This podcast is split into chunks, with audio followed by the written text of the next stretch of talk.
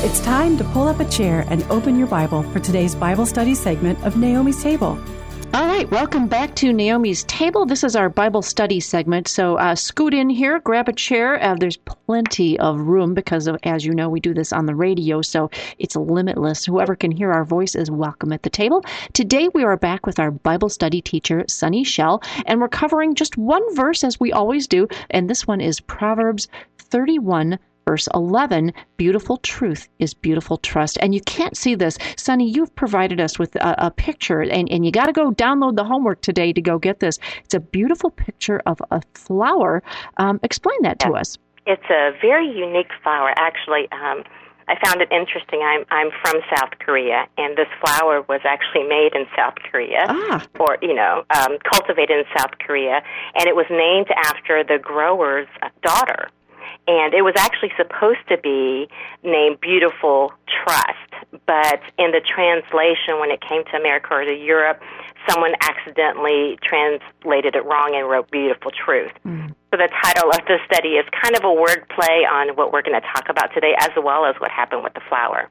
So the Beautiful Truth flower is actually called the Beautiful Trust flower. It was supposed to be, and that's how it's translated in Korean.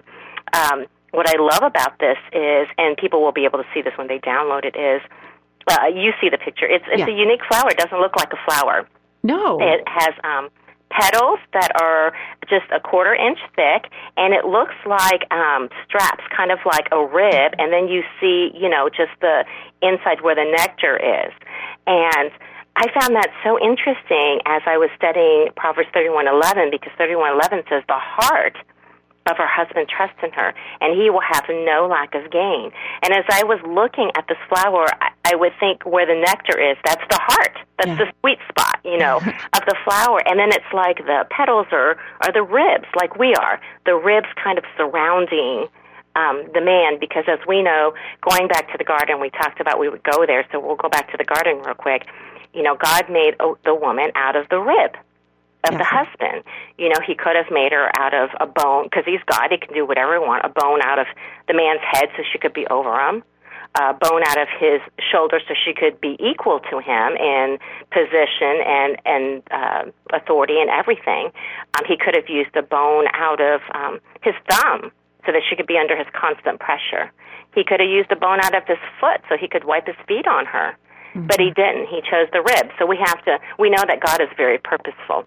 So we have to think, why did God choose the rib? So we look at the rib and we study the rib and we think, well, you know, the rib, kind of like this beautiful truth flower, it's both strong and delicate all at the same time. You know, I love how God has those things go together very often. We talked earlier last time we were together at table how law and liberty don't usually go together except in Scripture. Yeah. And delicacy and strength don't usually go together, but we all know that the rib is delicate. Everyone knows that but it's also strong, and we know it's strong because it protects two of the most vital organs of man, his heart and his lungs. Mm-hmm. And that's all it protects. That's all it does. And so we have to look at, okay, if the rib is supposed to protect the heart and lung, then we need to study what does the heart and lung do? Well, the heart pumps the blood of the body, I mean, the blood within a man's body um, throughout his system, and it's the vigor, it's the very life he has. We know that if you're anemic, you're very weak if you don't have enough blood flowing. And I don't know if um, I know I've heard this before. My husband say to me many years ago, before I learned about biblical submission, that I was sucking the life out of him. And I'm I'm, I'm wagering that other women listening right now probably heard their husbands say that too, or mm-hmm. just heard men say it in general that some woman is sucking the life out of them.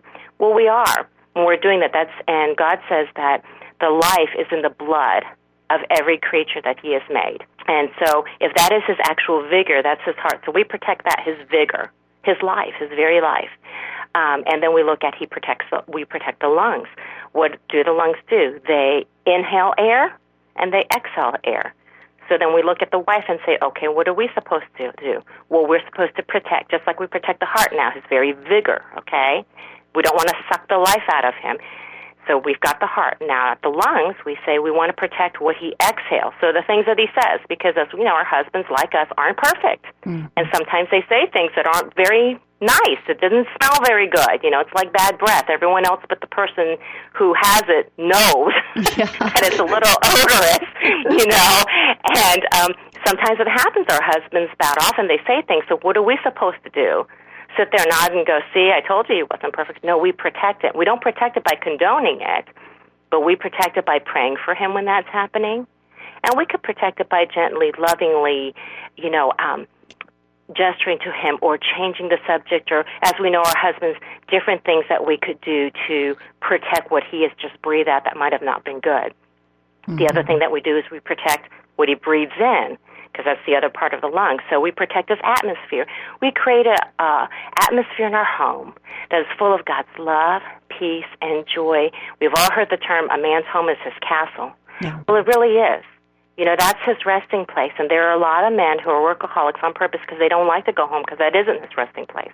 That's the place that the second he walks in the door, kids are screaming, wife wants to hand the kids off. She's been home with him all day, and then she wants to tell him all the troubles, and then she wants to leave, maybe go out with the girls or go have tea or whatever. And um, that's so he doesn't want to come home to that. So uh, we'll talk about another uh, during another lesson some practical applications about how to establish a home where um, the husband can breathe in peace, joy, and get refreshment. So we'll do that in another lesson. All right. But that covers this beautiful flower and how we, as the rib, um, protect both the vigor, the lifeblood of the husband, as well as his atmosphere, what he breathes in and what he breathes out. Mm. You know, Sunny, uh, I have to say the the rib is such a delicate uh, uh, bone, and, and well, there there are many in the rib cage, and if you break one of them, if one of them is is yes. injured somehow, uh, yes. it hurts to do the basics. It hurts to breathe. It hurts yes. to laugh. It, it hurts to uh, yeah, anything that makes you breathe uh, harder. It, everything hurts, and it affects right. the entire body. So we need to make sure that the rib is strong, protected. we need to take right. care of ourselves that way. Mm-hmm. That's that's absolutely right. And the only way that we can do that is we need to feed ourselves with the Word of God. He's basically the marrow within our bones. It's the Holy Spirit that strengthens us. That's the lifeblood that we need. And we can't do that without the Word of God. As Scripture says, you know, man doesn't live by bread alone, he lives by the very Word of God. Man, not just meaning male, but male and female, all human beings.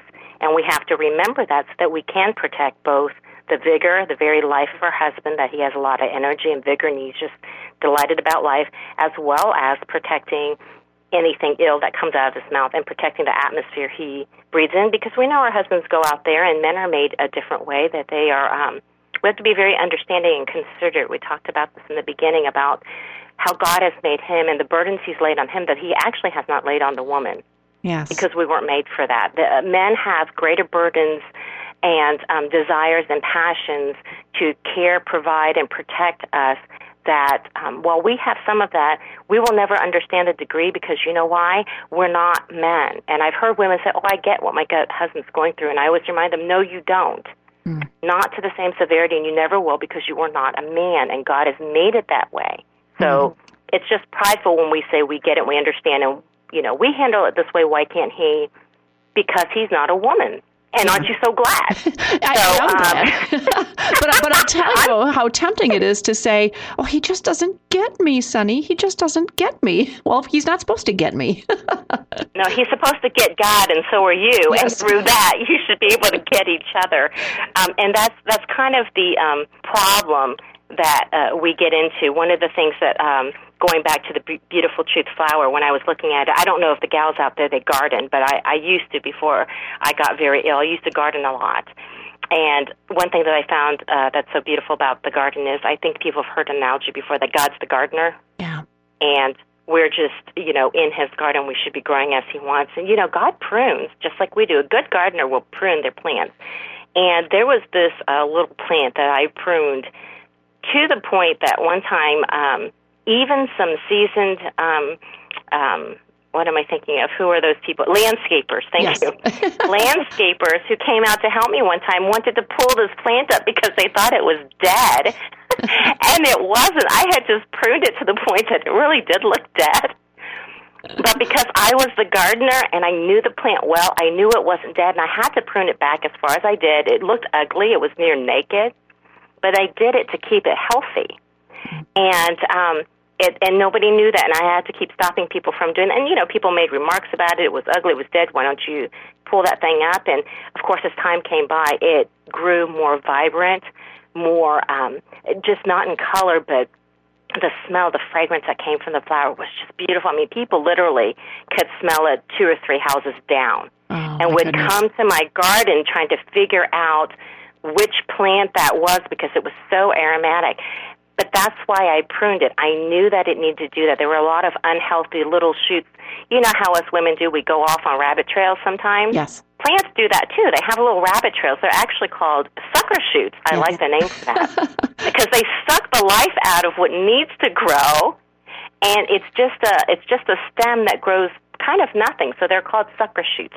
Gardeners know that, and you want to you want to cut those off. And sometimes it's funny because those sucker shoots they're pretty big, and so you got to cut those off. And and I believe that's how God does us, just like this beautiful truth flower. I see a a biblically submissive woman, much like the beautiful truth flower. She's delicate in appearance, but she's very hardy and she's strong, and she grows without being overbearing or overtaking the other flowers. In other words, um, she's not overbearing and trying to be better than all the other women, kind of thing. If we were to use that, she doesn't mind being pruned. Um, beauty, a biblical submissive wife is like this flower in another way that though being pruned is painful and could cause her to bleed. You know, I don't know if you've ever pruned a plant. Um, Yes, I have. stuff, yeah, it, you see liquid coming out of it. That's kind of its quote unquote blood. Yeah. Um, so it's painful. But she trusts the gardener who is God her father for pruning her because she already knows, as he says in his word, he disciplines you only for what? That you may bear more righteousness. And so he knows that she's going to grow more fragrant and have more larger and vibrant flowers, like I just described. Um, the pruning actually makes her stronger, actually, not weaker. And although at the time she might look ugly, you know, and other people might look at her because she kind of looks wasted, she's weak, she she just doesn't look like she has anything to give. Uh, she doesn't need to concern herself with what other people are saying because God, who pruned her, knows better. He made her naked like that before her so that he could grow her into something more beautiful. And as time goes by, she starts being such a beautiful aroma of Christ that it's not just the people right within her home, but outside her home, and then in her church, and then outside her church, and who knows where where the fragrance goes. Yes, and people And will seek that out.